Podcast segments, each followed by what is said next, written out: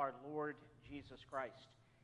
So, whether you are here in person or on the live stream, we offer a very warm welcome to you. And if you are here in person for the very first time this morning, if you're a first time visitor, we are very appreciative for you. We hope that as you came in out of the cold into the warm sanctuary, you were greeted and brought to our welcome center where you could get a wonderful bag of goodies. That includes, I personally love the 22 ounce tumblers. They are absolutely awesome. They're favorites of mine and gives you a little information as well about the church. So we are glad you're here. And if you're on the end of an aisle, we would like you and ask you to get started our friendship pads. And this is for everyone, visitors and longtime members alike. Let us know that you are here and we would love to have the opportunity to get to know you a little bit better. This morning, we are blessed to be able to come to the Lord's table. So, after hearing the word, we will then go before the Lord and uh, celebrate that feast and that at the table. So, we hope we prepared our hearts and are ready for that. And then, quick reminder that uh, after the service, today is the culmination of what we've been calling LOPC 2.0. And after the service, everyone is invited. Don't let anybody tell you there's not enough food. Okay? If they do, look, I look like I could share food. I will give you my plate. I guarantee you there's plenty of food. That is not an excuse. And don't let the cold be an excuse. You ought to see what the deacons have done they have heaters, they have, what do you call them, Dick? Curtains all the way around with windows to let light in. I mean, it is phenomenal down there. There is absolutely no. Re- if we need to, we'll get big screen TV for football games. We'll do whatever we have to do to celebrate together. But that's what we want to do. We've called LOPC 2.0 Celebrating Our Past, Building Our Future Together. And while we're there, we'll announce what the results of the campaign are, and we will praise and glorify the Lord together. If you haven't given a pledge card and you're interested, there is a box. Yvonne Beasley came in this morning to stand by that. You can get a pledge card in an envelope, fill it out, do whatever. So if you haven't had a chance, we still make time for you to do that. And so turn it in after the service. Our LOPC history books are now available for pickup. So if you signed up to receive one, stop by the church office during regular business hours and you can get your copy. Books are $40 each if you still need to pay for that, so you can do that. If you haven't signed up but would like a copy, we have a few extra available. I would say see Yvonne if you have any questions regarding that. Inquirers class coming up on December 2nd and 3rd. You have an insert in your bulletin. Fill that out or contact Yvonne at the office in terms of signing up for that. The deadline for that is November 28th. And then just to let you know, I will be away this week until the day after Thanksgiving. I would certainly, I'm here with, I have a great deal of joy over worshiping together with my church family, over being together, 2.0 celebrating that. But I have to admit, our family has a bit of a heavy heart in that Evie's mother passed away last evening. And so she is not here. We will be going to South Carolina more than likely, if not later today, uh, early tomorrow morning. And so we certainly appreciate your prayers. Our new youth director, Travis Skillingstad, will be preaching next Lord's Day. And so, very excited. Come on out and hear Travis proclaim the Word of God next Sunday uh, in terms of church. So, those are some of the things that. Oh, Sheds of Hope. Dick, you told me you were going to wave, wave your hand. I, I even looked at you and you weren't waving over there. Correction in the bulletin. Sheds of Hope, the build tomorrow starts at 1 o'clock, not at 9 o'clock. And so, guys, sleep in a little bit. Stay up late for Sunday night football. Invite a friend over to do that. And the build is at 1 o'clock tomorrow. Did I get that right? Okay. Long list of announcements. The Lord is active, He's in our midst, He's doing a lot. Let's prepare our hearts now for worship.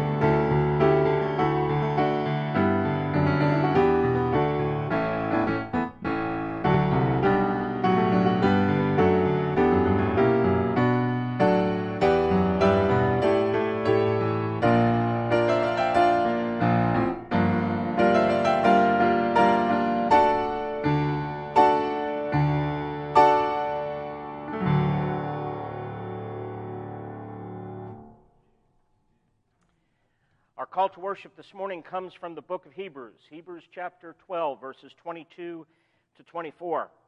But you have come to Mount Zion and to the city of the living God, the heavenly Jerusalem, and to innumerable angels in festal gathering, and to the assembly of the firstborn who are enrolled in heaven, and to God, the judge of all, and to the spirits of the righteous made perfect, and to Jesus, the mediator of a new covenant and to the sprinkled blood that speaks a better word than the blood of Abel.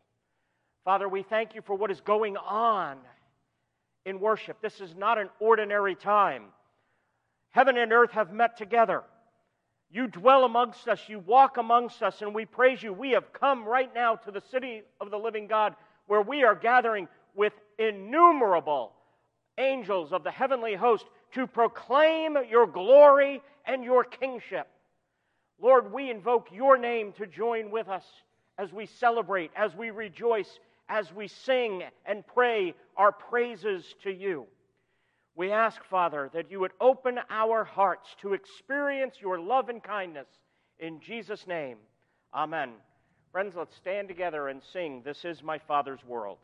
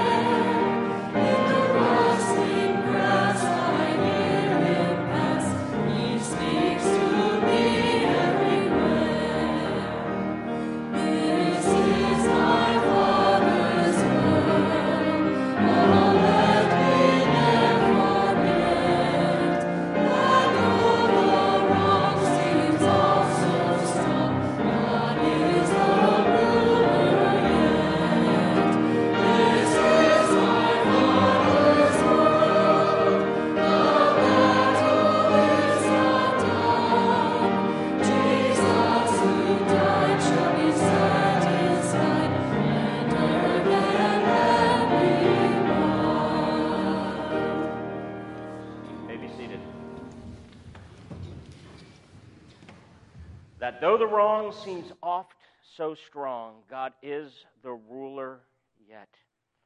This is my Father's world. The battle is not done. Jesus, who died, shall be satisfied, and earth and heaven be one. God's new world is our hope. The resurrection of Jesus Christ, not death, gets the final word. But too often, our hearts seem like Teflon, doesn't it, though? Where the Word of God, we believe it intellectually, but it just can kind of slide and skim off our hearts. It doesn't penetrate us deeply so that our lives overflow with the power of the Spirit of God and the power of the gospel. And so we have need of confession. Hebrews 12 says, Therefore, since we are surrounded by so great a cloud of witnesses, let us also lay aside every weight. And that's going to be different for each one of us. What are the things that hold you back? What are the weights that hold you down? And the sin which clings so closely, and let us run with endurance the race that is set before us, the race that God has sovereignly set for you. Take a few moments to personally confess before the Lord and engage with Him. And in a few moments, I will lead us in and we will press pray our corporate confession of sin together. Let us pray.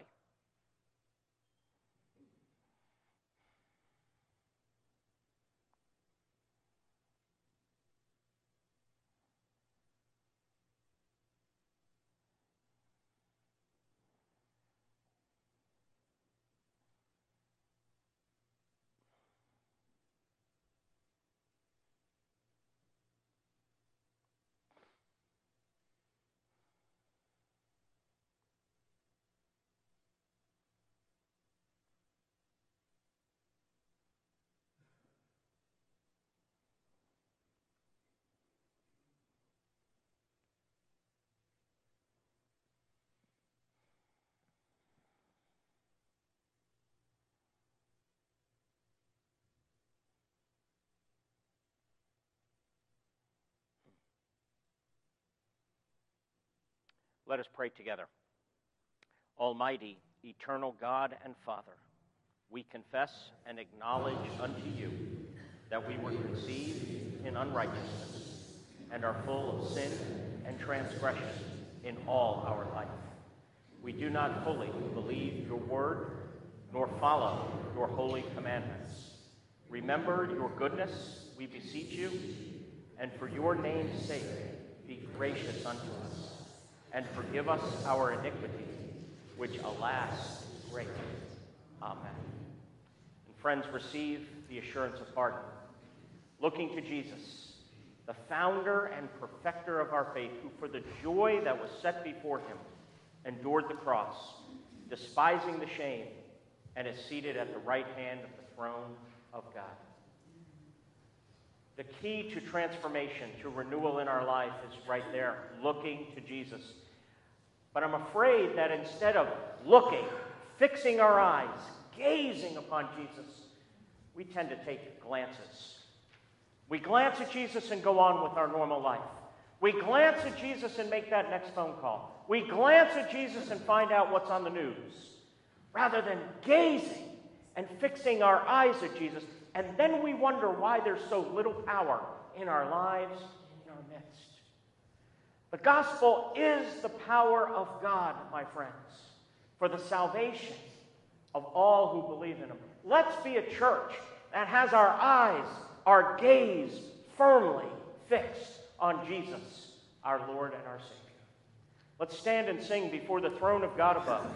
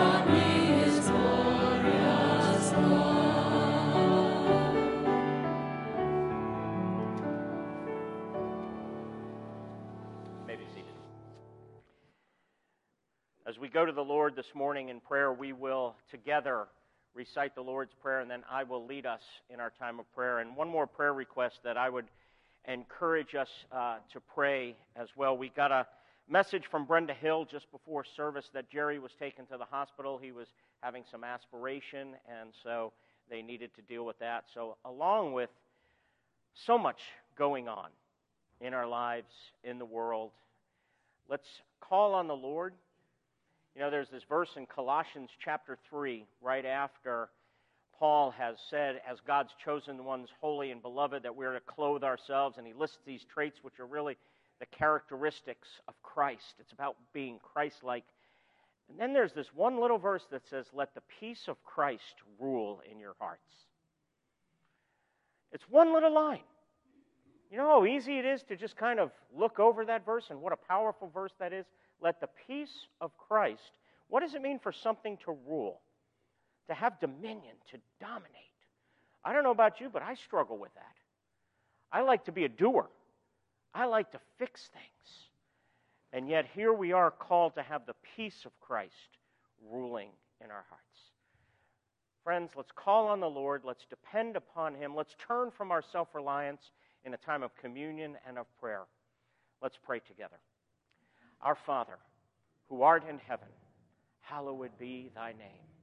Thy kingdom come, thy will be done, on earth as it is in heaven. Give us this day our daily bread, and forgive us our debts as we forgive our debtors. And lead us not into temptation, but deliver us from evil. For thine is the kingdom, and the power, and the glory forever. Amen. Father, we thank you that you are our Father, that you are our shepherd, that you have come down to us to rescue us, to reclaim us, that our names truly are graven on your hands, our names truly are written on your heart. We praise you for such immeasurable love. The Apostle Paul wrote it that it was the height and the width, the depth and the length of the love of Christ the love that surpasses knowledge. And we all, no matter what we're going through, need to rely on your love, not as some warm, fuzzy feeling, but truly as the most dominant, most powerful, more, most transformative force in the world. And so, Lord, we turn from our own independence, our own autonomy. We turn from our self reliance. We turn from what makes sense to us. And we turn to you for grace and for sustenance. There are many in our midst that need grace in a special way. Lord, I pray for Brenda and Jerry Hill right now, and I lift them before you. I ask, Father, that you would be with nurses and doctors caring for Jerry, that the peace of Christ would rule in Brenda's heart. We pray that over her right now. Lord, we continue to think of Bill Bonner and Susan Porter, Carol Oxford, and so many others that are hurting, and we ask that you would be with them. Lord, I pray for my own dear wife and ask that you would sustain her, that your comfort and peace would be with her, that she would know your love, that your peace would rule in her heart. And Father, I thank you for this church. Lord, I thank you for the body of Christ here at Lake Oconee that are ambassadors for Christ in this part of the world. And so, Lord, today as we conclude this campaign that we've called LOPC 2.0, we praise you for what you've done in our midst. Lord, as I think of getting together in more than 20 intimate small groups together, what a joy it's been to get to know people, to see people getting to know, to hear feedback. Lord, how encouraging it is. And Father, for people's generosity in their hearts and commitment to this vision, which is a bold vision. Lord, we thank you for how you've raised up so many. And Father, we pray for the implementation of this vision. We pray that LOPC would be salt and light in this community. The world does not need another program, it needs the hope of the gospel. When will we be convinced of that? And so, Lord, teach us. Lord, I know that renewal is not something that we can will, we can come up with, we can concoct, we can organize. Renewal is a gift of the Holy Spirit, and I cry out to you, Holy Spirit, come, fill us. Bring glory to Jesus by taking from what is His and making it known and declaring it and making it huge in our hearts. Forgive us for having such a small Jesus. Lord, thank you for our time to commune with you. We pray as we continue to worship. Lord, I pray for the message to come that what we would give people is Jesus. We'd preach Christ and Him crucified. Lord, I thank you. In Jesus' name, amen.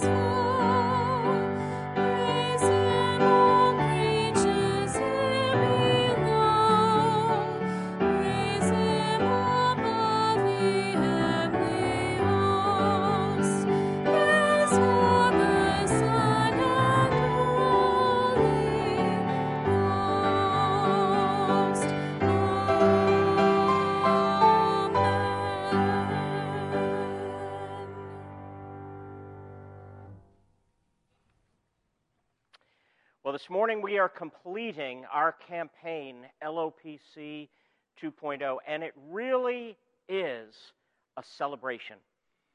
It is a time to look back and to say how kind, how gracious, how good and faithful God has been to us to birth this church, this witness to his resurrection in this place that I only came to hear of two years ago for the first time, Lake Oconee. And I have come and grown to just absolutely, Lord, this is my home. And I'm excited about that. And the fact that we have the opportunity and the call it's a call to faith and a call to action to build a future together where that witness to the resurrection doesn't just stay here, but goes into the community. The hope of the gospel. Now, I'm going to preach this morning from a favorite text of mine. I've preached it before. I will preach it again. I make no apologies for doing that. It's Isaiah chapter 6. And I'm doing it for a particular reason. You know, I have a confession to make. I am not a very good, what you'd call, how to guy. Okay? Either physically or spiritually. You know, there's a reason when we first moved here, okay, and we had a house, brand new construction, we were getting all new furniture and stuff like that. Evie ordered all of these pieces of furniture from IKEA. The deacons remember this. 29 different pieces had, because, of course, you buy something from IKEA and it doesn't just come table and chair you know, it's six chairs around a table and stuff like that. And of course, Jeff doesn't even know what a screwdriver is. I am not a how to kind of person. Same thing happens spiritually.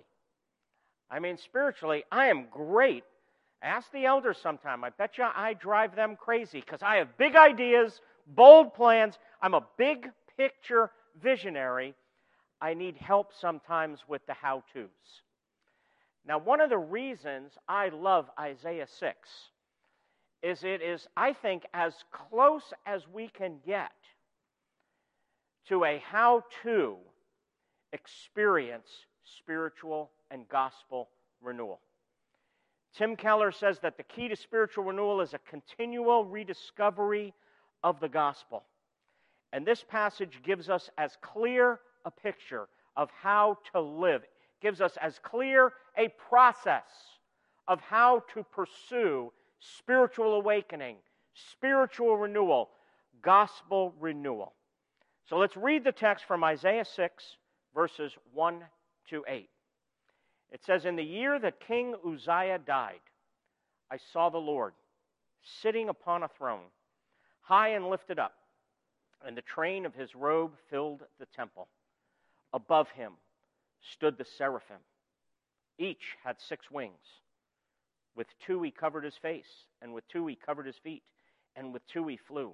And one called to another and said, Holy, holy, holy is the Lord of hosts. The whole earth is full of his glory.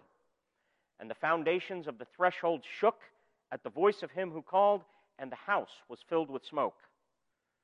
And I said, Woe is me! for I am lost. For I am a man of unclean lips, and I dwell in the midst of a people of unclean lips. For my eyes have seen the King, the Lord of hosts. Then one of the seraphim flew to me, having in his hand a burning coal that he had taken with tongs from the altar. And he touched my mouth and said, Behold, this has touched your lips. Your guilt is taken away, and your sin atoned for. And I heard the voice of the Lord saying, Whom shall I send? And who will go for us? Then I said, Here I am. Send me. Let's pray together.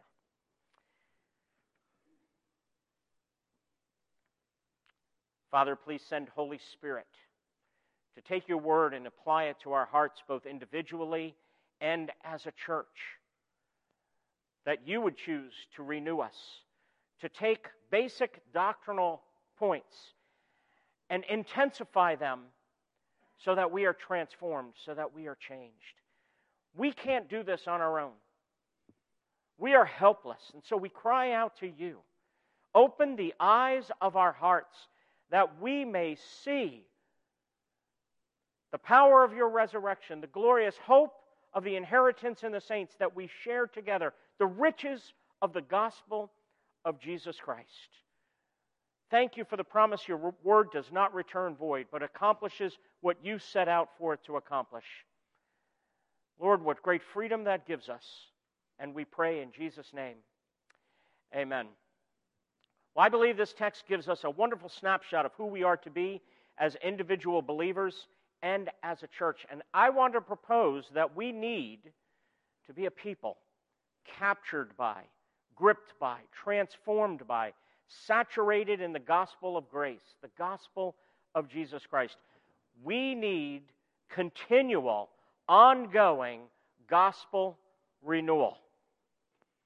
Isaiah was called and commissioned by God to bring spiritual reality to the people of God. And my proposition to you is this renewal leads to mission.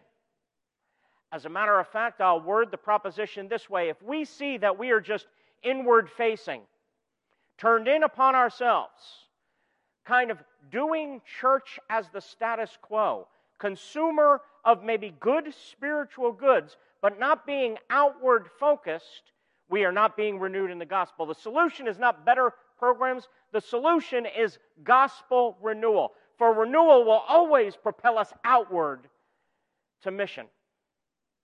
Gospel renewal leads to gospel mission. In verse 1, we read Isaiah was called in the year of King Uzziah's death. That's the 8th century BC, around 739 BC. And Uzziah's reign is, was not like, unlike or too unlike the times we live in today. Uzziah was lived in a time of incredible wealth, incredible prosperity, but by the time of his death, the nation of Judah was in utter spiritual decline. Because here's one of the truths prosperity, in and of itself, is not wrong. But prosperity has a danger in it of it can breed complacency. It can easily lead to complacency, a thinking that we can coast, that everything is fine, everything is good. Prosperity can lead us to forget that all of life is stewardship. A writer by the name of Tom Lutz says everything we have, everything, resources, skills, relationships, connections, influence, and so on, has been entrusted to us by God for the fulfillment of God's purposes. Isaiah is called into the spiritual decline and commissioned to bring spiritual reality to the people of God. In it, he speaks of the triumph of grace. That grace triumphs and that grace changes everything. I wonder if we really believe that. That grace changes everything. And we learn in this text that gospel renewal involves four things. Here comes the how to. This is as close to a how to sermon as you're ever going to hear me preach because I'm big picture. I don't like how to's. But how to experience gospel renewal involves four things. So that means four disciplines, four practices. If you want something to go through, here's what we need to continually daily go through. We need to be stunned by supremacy, staggered by sin, shocked by salvation in order to be sent to serve. Notice a theme? Yes, this Presbyterian pastor used alliteration this morning. Don't tell Bryan Chapell on that one. I know we're not often supposed to use alliteration, but it worked for this one.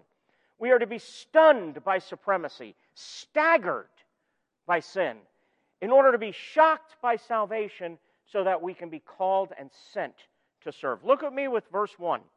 In the year that King Uzziah died, I saw the Lord seated on a throne, high and exalted, and the train of his robe filled the temple. Above him stood the seraphim. Each had six wings. With two he covered his face, with two he covered his feet, with two he flew, and one called to another and said, Holy, holy, holy is the Lord of hosts. The whole earth is full of his glory. And the foundations of the thresholds shook at the voice of him who called, and the house was filled with smoke. We need to understand in the year that King Uzziah died, Uzziah's long and prosperous reign had now entered troubled waters. Internationally, there was a man in 745 BC. His name was Tiglath-Pileser III of Assyria, and he threatened the sovereignty of the Israel, Israelite states. So here's Uzziah as the darkness of death is closing in upon him. This is symbolic of Isaiah's view of the nation, its plight and its problem. And it's during this time of anxiety, of chaos, of insecurity that Isaiah has this manifestation of the Lord in his glory. Look at the picture of this because it's an absolutely incredible one. It is of God seated on a throne. What does that mean? It's a picture of the kingship of God. This is God as king. Angelic attendants around him, holding session with his royal court. Every detail of this picture speaks of awe, of wonder, and of transcendence. Now, we live in a culture today that questions the reality of transcendence, and we live in a culture that needs to know that the transcendent is real. And if you look at this picture, you get to verses 2 and 3 where we're met with the seraphs covering their faces and their feet, flying about the sovereign Lord, singing his praises. They're not able to fully gaze into the Lord's glory. They're obviously caught up in the worship of the Lord, singing both his holiness and his glory. We need to recognize that gospel begins, gospel renewal begins by being stunned by the glory and the sovereignty and the supremacy of God. The otherness and the bigness of God. When these seraph call out, Holy, holy, holy, this is not holiness plus one plus one. This is a completely other and different category. This is the complete otherness of God. Gospel renewal begins where rather than just saying, Well, I know the doctrine of God's holy, we have an overwhelming sense of the awesomeness of God. It's intensified in our being. And then he says, The whole earth is full of his glory. Ray Ortlund puts it this way He says, Do you realize that it is God's will to make this earth into an extension of his throne room in heaven? Do you realize that it is God's will for his kingdom of glory to come into your life and for his will to be done in you as it is done in heaven? Heaven is expanding, spreading in your direction. That is the meaning of your existence if you will accept it and enter in. Heaven is taking over, and we are called to yield. We've been saying over and over in our 2.0 meetings that we are at a crossroads. If heaven is expanding in every direction because the whole earth is full of His glory, does that sound like just coasting and doing church as the status quo? We should have a holy discontent with the status quo. The whole earth is full of his glory. Being stunned into supremacy means that we should have a holy discontent with things as they are. We should be adventurous in a bold vision, especially as we go through and find out we have nothing to lose. Look at the reaction to the presence and the glory of the Lord. It reminds us of the picture at Mount Sinai. Remember at Mount Sinai when Moses was coming down from the mountain? The Israelites assembled before the mountain. What was the scene there? It was one of cataclysmic proportions thunder, lightning, cloud, trumpet blasts. Can you imagine what Isaiah must have been feeling and experiencing as he says, I saw the Lord? I'm in the divine presence. And when we remember, when we come to worship, what did Hebrews 12 say? You have come to Mount Zion. Is the presence of God a casual thing? Where we just come casually, ho hum, as uh, we are? into the presence of the King of Kings and Lord of Lords? See, I don't think Isaiah is going, wow, this is pretty cool. This is kind of chill. I'm just going to kind of go and hang out. The text says that he saw the Lord, an experience that would normally lead to what? Lead to death. What was Moses told? When Moses asked the Lord to show him his face, which is a bold prayer, I want that kind of vision. He says, Lord, show me your glory. The Lord responds by saying, You cannot see my face, for no one may see me and live. And in the text before us, the doorposts and the thresholds prohibit Isaiah's entry into the divine presence, just as smoke forbids him to come close to God. The divine nature, as it is, by itself, is such an active force of total exclusion. How can the unholy come into the presence of the holy? And let's ask ourselves the question why does Isaiah not die instantaneously? Where is the death? What is going on? Look with me at verse 5. He is staggered by sin. Verse 5 says, Woe is me! I am ruined. For I am a man of unclean lips, and I live among a people of unclean lips, and my eyes have seen the King, the Lord Almighty. In verse 1, he says he saw the Lord, and we ask why he didn't die. Here in verse 5, he is ruined because he has seen the King, the Lord Almighty. Recognize when he says, Woe is me, do you know what he's doing there? He is pronouncing a curse on himself.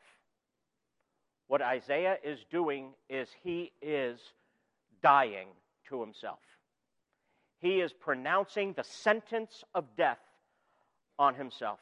As Jesus said to his disciples, Whoever wants to save his life will lose it, but whoever loses his life for me will find it. You recognize, friends, renewal is not possible without dying to self. Jack Miller, who started World Harvest Mission back almost 40 years ago now, it's now Serge Ministries. He always used to give talks, and in the talks, I think I've shared this with you before, he would have these three lines, three, he called them cheer ups. The first one would be, Cheer up, friends. You're a whole lot worse than you think. And then his second one is he would say, Cheer up, friends. You are so more loved than you could ever dare hope, dream, or imagine. Too often we stop there. That's the gospel, right? We're worse than we think, sin, and the gospel. Through Jesus' death on the cross and resurrection, we are more loved than we could ever imagine. And then we stop there. That's the crossroads this way. That's coasting. But Jack would have a third cheer up. And I think this is a key to gospel renewal. He would say, Friends, cheer up and come and die, for it's a great way to come to life. He wrote in his book, Repentance in 20th Century Man, he said, The truly repentant sinner has discovered through the renewing work of the Holy Spirit that all his doing is full of sin. His doing is the source of his wretched emptiness, his black depression, and his self despising. Now he has come undone. He turns from his sinful doing to trust in what Christ has done. This is the essence of repentance. Listen to Isaiah because this is the how to of gospel re- renewal. Isaiah doesn't say, Oh, I'm a sinner and fall short of the glory of God. And I'm not just glancing over that. That verse is absolutely true, but do you know what that verse actually means? That means, Woe is me, I'm undone. I'm at the end of myself. I can't help myself. I can't save myself. I can't fix myself. I am dead. Woe is me, I pronounce a curse on myself and we see the why of his coming undone, it becomes clear. Why? Because he saw the Lord. The sight of the holiness and awesomeness and glory of the Lord leads to his becoming undone. This knowledge of God brings a new knowledge of self, which, friends, let me tell you, that's why we just glance at God. This sounds too radical to us, which is why we skim on the surface of our Christianity and it doesn't penetrate deep and there's so little change. See, do you want to know why we don't experience regular, ongoing, continual renewal? We don't want to die. We want to hold on to our preferences, our agenda, what makes sense to us, our background. We want to hold on to all of that. We don't want to experience what Isaiah did.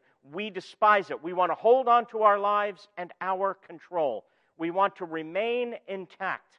To come undone, That's, you might be sitting here a little uncomfortable right now going, Jeff, you're pushing the envelope a little too much. Time to stop. To come undone is a little bit too drastic. We may be willing to admit we are sinners to a degree, but to come undone, that is too much. Remember what Jesus says whoever wants to find life must lose it. You must die to yourself. See, we have to die to our own works righteousness, our own self righteousness. You might be sitting out there, you might be saying, but wait a second, I'm a hard worker, I'm responsible, I'm a good family person, I'm a good parent or grandparent. Does not matter. In a sense, God is saying, I don't care about those things. Do you not realize that your best works, no matter how hard a worker you are, how responsible you are, how good a mother or father you are, no matter how good a husband or wife you are, Isaiah 64 6 says it's like filthy rags in his sight. We're talking about gospel renewal here. If you want to experience ongoing, continuous renewal, we must be open to and consciously seek to be confronted with both God's glory and our sin. We must not be afraid of seeing our sin. How does that happen? How does God respond to our sin? We have to be shocked by salvation. See, immediately after Isaiah pronounces a curse on himself, look at verse 6. It begins with the words Then one of the seraphs flew to me with a live coal in his hand which he had taken with tongs from the altar. See, immediately, Isaiah says, Woe is me, and one of the seraphs flew to, flew to me. You know what that means? That means God sent the seraphs. God was drawn to Isaiah's brokenness, took the initiative, and immediately sent the seraph. Do we understand? See, we would look at our sin more openly. We would not be so afraid of admitting our faults if we were shocked and stunned by the grace of God. They went at the Lord's initiative. The Lord is attracted and drawn to brokenness. When you're brokenness, He sends grace your way. That is the nature and the character of God. It was the Lord who revealed, who initiated, who sent, and who saves. And notice that the live coal which was brought to Isaiah was from the altar. That is very significant because back in Leviticus chapter 6, we read, The fire on the altar must be kept burning. In other words, it's a perpetual fire, it must not go out. Every morning, the priest is to add firewood and arrange the burnt offering on the fire and burn the fat of the fellowship offerings on it. The fire must be kept burning, it must not go out. See, why is this so important? It is so important because the perpetual fire on the altar goes beyond symbolizing divine wrath, for the altar was also the place where the holy God accepted and was satisfied by blood sacrifice. So when the seraphs take the coal from the altar and apply it, touch it to Isaiah's lips, much more than just the fire was being signified. The coal came from the altar, and the altar was the place where, by blood sacrifice, through substitutionary sacrifice, atonement was made. And listen to what he says what this means. Your guilt is taken away, your sin atoned for. You are completely forgiven. There's no guilt, there is no condemnation. Do you know, friends, if we really, if this penetrated deep down, we would be so less afraid to admit our faults. We'd be so less afraid to try to save ourselves by our own works righteousness, having to always prove ourselves and vindicate ourselves and validate ourselves. We'd be less critical, less defensive if we would believe we were completely forgiven. And see, from our perspective, where does this occur? Where does this happen? It's accomplished through the work of Jesus Christ. Through Jesus' substitutionary sacrifice, atonement for our sins is made. All of these ideas holiness, justice, love, atonement come together on the cross of Jesus Christ. Our greatest need for continual renewal is to be completely tethered continually to the cross. And what are the implications of this? What are the implications of this passage? We're sent to serve. This is where renewal leads to mission. Verse 7 says, See, this has touched your lips. Your guilt is taken away and your sin for you. Think about it, friends. If God is for you, who can be against you? Do we really believe this? Do you know how different we would be if that's really sunk down deep? That no charge, no accusation can be brought against you. You cannot lose. We wouldn't be so allergic to change if we believed if God is for you, who can be against you? We could give up control. We could give up trying to prove ourselves. And look with me at verse 8, because this is where tri- grace triumphs. Now Isaiah says, Then I heard the voice of the Lord saying, Whom shall I send? And who will go for us? Isn't this interesting? Before, he was completely excluded from that royal throne room, that royal court. Now he's hearing the voice of the Lord. Isaiah is hearing the voice of the Lord saying, I need a volunteer. We know how people jump, right? Can you imagine if I said right now to you, I need a volunteer, somebody who's going to go, you'd all be jumping up right now, so filled with the gospel. Isaiah is hearing the voice of the Lord saying, Whom shall I send? Who will go for us? And immediately he says, Here I am. He doesn't even know what the mission is yet. He hasn't even been told what the mission is. But he's saying, I'm your guy. I'm your man. What has happened? His heart. Grace propels us like being shot out of a rocket, it propels us outward. And grace triumphs. Renewal brings forth the fruit of mission. This is the propulsion of grace. And friends, this is the basic identity of the church.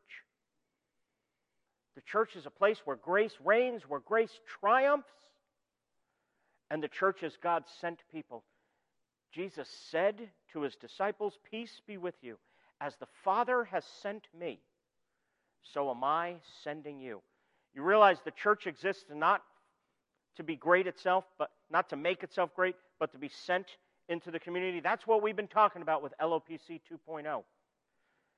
Gospel rem- renewal remembers its mission to be a sent church. In The Lord of the Rings, you know how I love that novel. There's this place where Frodo was talking to one of the elves at the beginning of his journey. He's still in his own land, his own home. And we know how we like our home, don't we? It's comfortable, it's safe, it's familiar, it's secure. And all of a sudden, Frodo sees a little danger is starting to sneak in. And he's beginning to get anxious.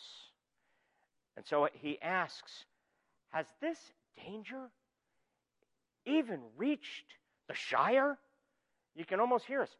Has the danger of the secular world out there reached even Lake Oconee? Has the danger of the world out there reached us? Can I even walk in my own homeland in peace? And the elf answers him The wide world is all about you. You can fence yourselves in, but you cannot forever fence it out. The world is all about us, and our identity is we are stewards of God's kingdom. If we're not dead, we're not done. And that means we are called to demonstrate and be agents of the rule and reign of God. We need to have the courage. If God is for us, who can be against us? There's therefore now no condemnation. So there's no reason for us not to have the courage to ask ourselves the question are we trying to fence ourselves in? Are we trying to keep ourselves safe? Why? God is for us. Why don't we allow ourselves to be gripped by God's glory, gripped by our own need, gripped by His grace to us, so that that grace can propel us outward to be agents of God's kingdom in the world. Father, I pray for you to renew my heart continually. I forget this gospel all the time. And I pray, Lord, that you would give me a sense of your awesomeness, that I would be stunned by your supremacy, staggered by my sin, shocked that you would save me, so that we could be sent to serve. Lord, bring gospel renewal to our midst. And even now, as we go to your table, Father, I ask that we would be tethered to the cross, that we would see your invitation for us to come, that we would see we don't, we don't serve in our own strength. We do this in the power of the Spirit, showing us Christ. We pray in Jesus' name. Amen. Friends, let's stand and sing together as we prepare our hearts to come to the table the first three verses of Alas and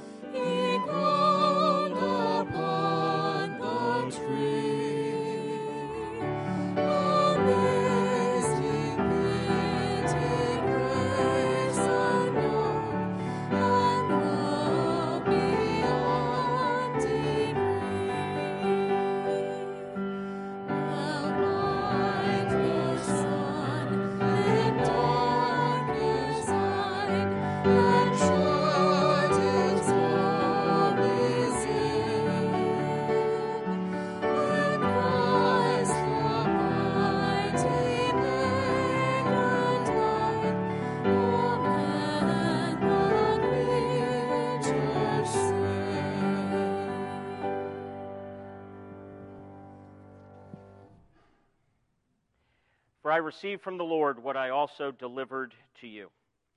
That the Lord Jesus, on the night when he was betrayed, took bread, and when he had given thanks, he broke it, and said, This is my body, which is for you. Do this in remembrance of me. In the same way, also, he took the cup after supper, saying, This cup is the new covenant in my blood. Do this as often as you drink it in remembrance of me. For as often as you eat this bread and drink the cup, you proclaim the Lord's death until he comes. If you are a baptized believer in the Lord Jesus Christ and a part of his church, you are invited to come to this table this morning.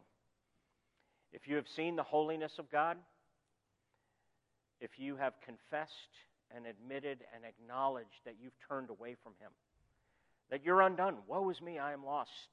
I'm a man of unclean lips and I live among a people of unclean lips. But through the cross of Jesus, God sent Jesus. Jesus came down. And the coal has touched your lips. You have by faith taken the work of Christ. You're not trying to save yourself, you've trusted in Him for salvation.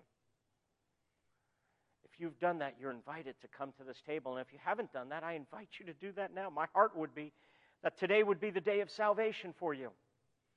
That the power of God would come into your life, you could pray a simple prayer saying, Father, accept me because of the work of Jesus. It really is that simple. That we turn from trusting in ourselves, trusting in our hard work, our responsibility, our morality, whatever it might be, our being a good person, recognizing those things in the sight of God are filthy rags. But God sent Jesus that through his body of death to reconcile us to Him. That He did the work. Maybe the most challenging thing for us to do is to receive that. And it's as we receive that that we can be renewed. And This is Jesus' table. He's the Lord of this table, and He's inviting you to be a recipient of His grace. He's inviting, come unto me, He says, all you who are weary, who are tired, who are burdened, and I will give you rest. That's a spiritual rest. Get off the hamster wheel of trying to be good enough and rest in Jesus. And then we live for Him from that rest. And so, friends, I would love for every person here who's receiving this offer of the gospel to receive this good news and to come to Christ as a gift by simple faith and trust. Let's pray together and ask God to set apart these elements for their holy and extraordinary use this morning. Father, thank you for your institution of this supper, that you invite us to come, that you've opened your arms wide, that you've given us this, this hospitality. Lord, we absolutely praise you for your generosity, and we receive your grace this morning. And pray now, Father, that you would set apart these elements for their holy use. Strengthen us, nourish us, nurture us. We confess our need for you, and we thank you for your grace. In Jesus' name, amen.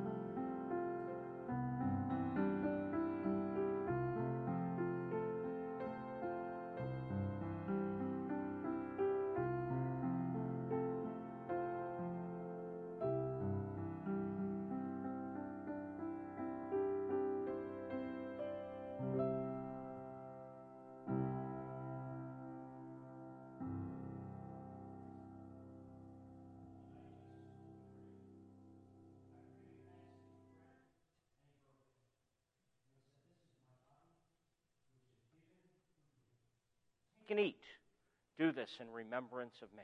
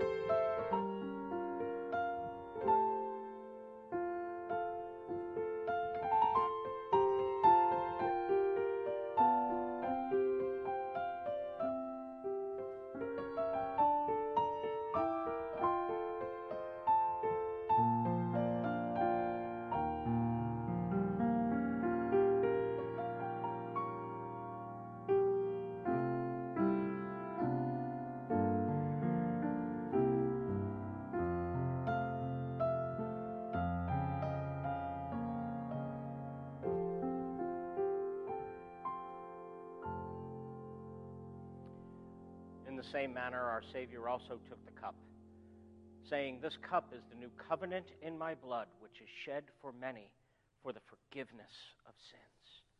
Drink all of it.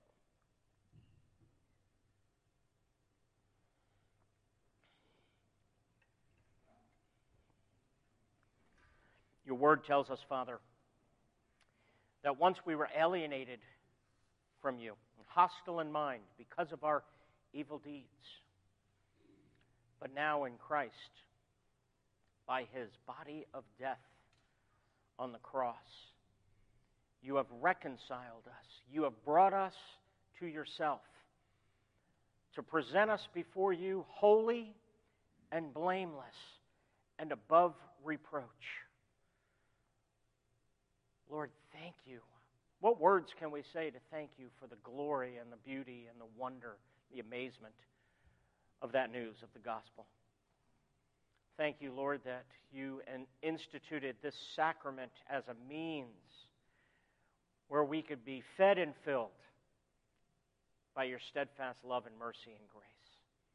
I pray, Father, that as we leave here, that, Lord, you would continue to renew and transform us in and through this message. We pray in Jesus' name. Amen. I'd ask you to stand as we sing the last two verses of Alas and Did My Savior Bleed?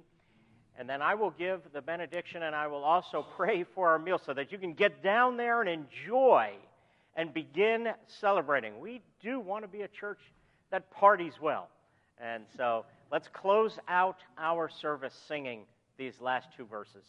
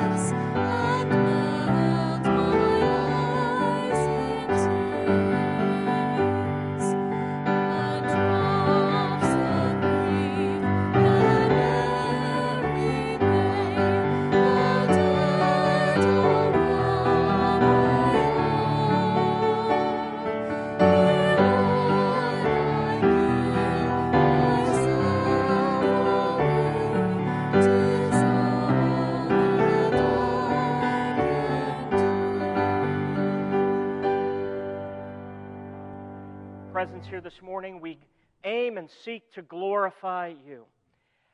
As we head down to the pavilion to enjoy a meal together, we ask that you would nourish our bodies with this food. We thank you for feeding us, for loving us.